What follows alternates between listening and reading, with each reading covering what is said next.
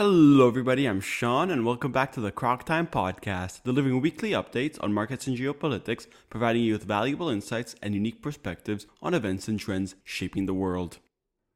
Today, we're going to be talking about Germany, a leading European country, and the reasons of its recent slowdown. Long considered to be one of the strongest countries in the EU, it actually suffers from a flawed economic model, a sizable dependency on exports, and a shrinking labor force, which all threaten its stability. After analyzing all these economic factors, we will try to answer a big question. Is Germany the sick man of Europe? I won't lie, it's easy to pick on Germany nowadays. While we mostly fail to appreciate its industrial might and European leadership, the country has been clearly moving in the wrong direction for some time now. This episode is only going to scratch the surface of Germany's economic issues. We won't touch on its crazy politics and the rise of the far-right AfD party. Now that we got that out of the way, let's start with the basics. Interestingly, this isn't the first time Germany was given the title of Sick Man of Europe.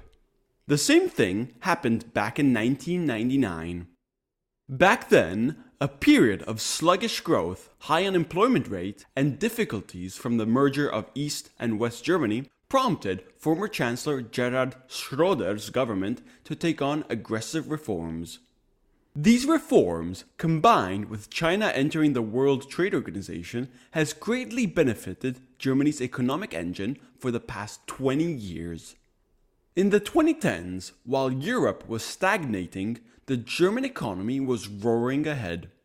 But ever since the start of the pandemic, its engine has slowed down completely. How bad is its economy now? For starters, it is now flirting with recession, with negative gross domestic product.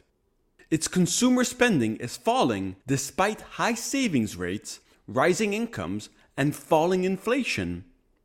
Its industrial production has plummeted as high interest rates have led to a fall in investment spending, and a global manufacturing recession grips the countries that depend most on it. Don't get me wrong though, other European economies are weak too, but none to Germany's level. France and southern European economies seem to be slightly stronger nowadays, maybe because they are less exposed to international manufacturing. Germans are growing dissatisfied with their economy and especially with their government. This explains the growth in popularity for the far-right Alternative for Deutschland party, or AfD, with its anti-immigrant and Eurosceptic ideology. This leads us on to another question. Is Germany's weakness due to a weak business cycle, or are there more worrying structural forces at play? The German economic model worked fabulously for 20 years. German exceptionalism was admired throughout Europe and the world. Led by Angela Merkel, Germany became a model country with an export machine that benefited from cheap Russian gas. But then COVID hit, and then Russia invaded Ukraine.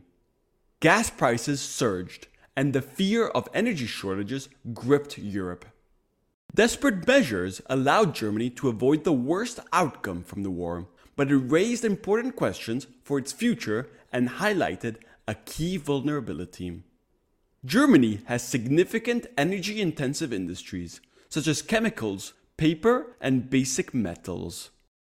The country's energy consumption per capita is higher than Italy, France, and Spain.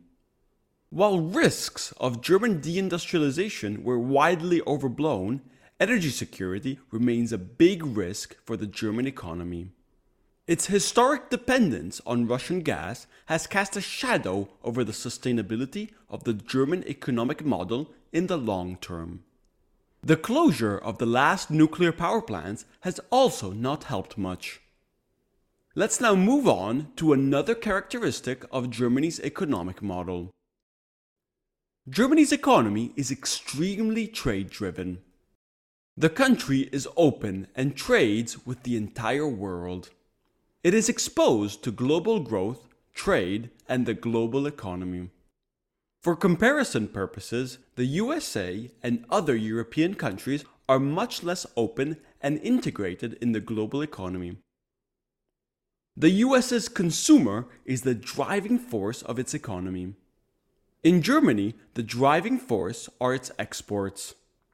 Germany's top trading partners are the US and China. In fact, it exports almost $100 billion worth of goods a year to China. Its household names, such as Volkswagen, BASF, and Siemens, all have a strong presence in China.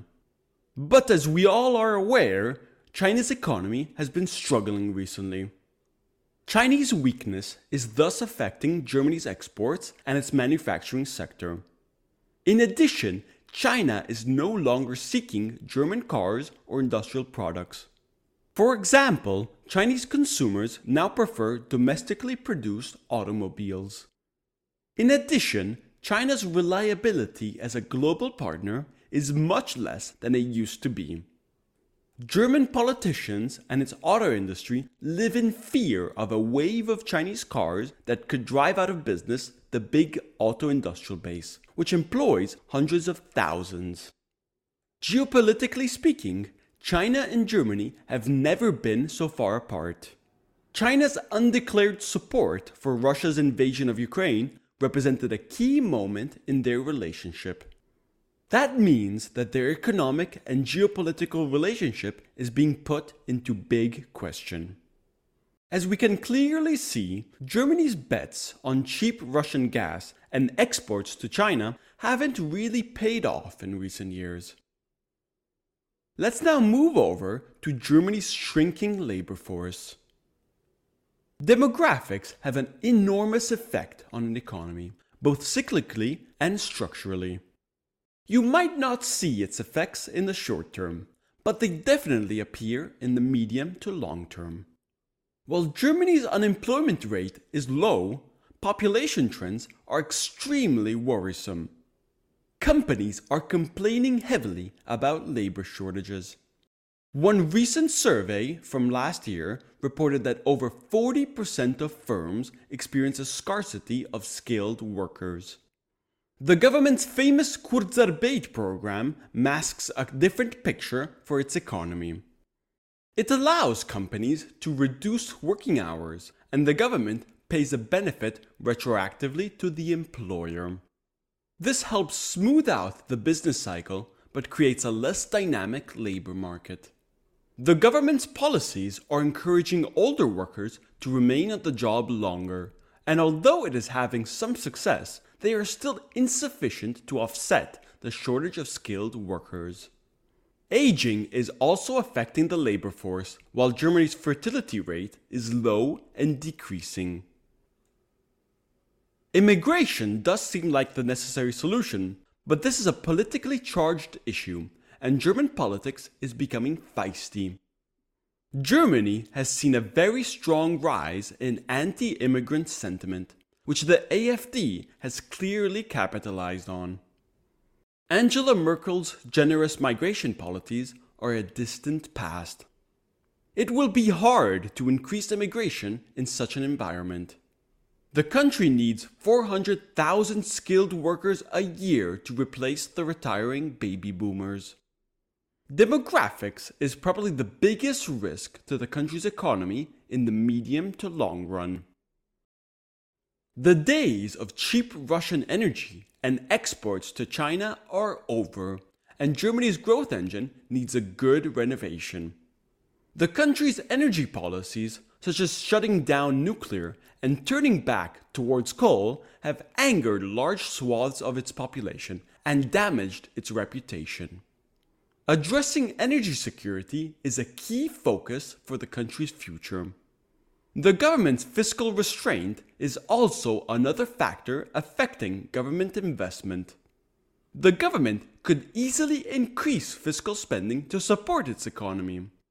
For example, infrastructure needs a good boost. But fiscal restraint is another politically sensitive topic for many parties. All of these problems, while severe, are compounded by a cyclical manufacturing recession. This period has masked other underlying structural weaknesses which need reforms. The country's bets, both geopolitically and economically, haven't paid off, and it needs to rethink its strategies. While Germany doesn't seem to be the sick man of Europe nowadays, it certainly has a slight cold. It needs to watch out to make sure that cold doesn't get worse and turn into a fever or a flu. Let me remind everybody that while Germany's economy is struggling, it remains a strong driving force in the overall European economic outlook. Where Germany goes, Europe goes. Thank you, and I hope you enjoyed this episode of Crock Time. Please leave a review and follow me wherever you get your podcasts, and I'll be back next time with more insightful research.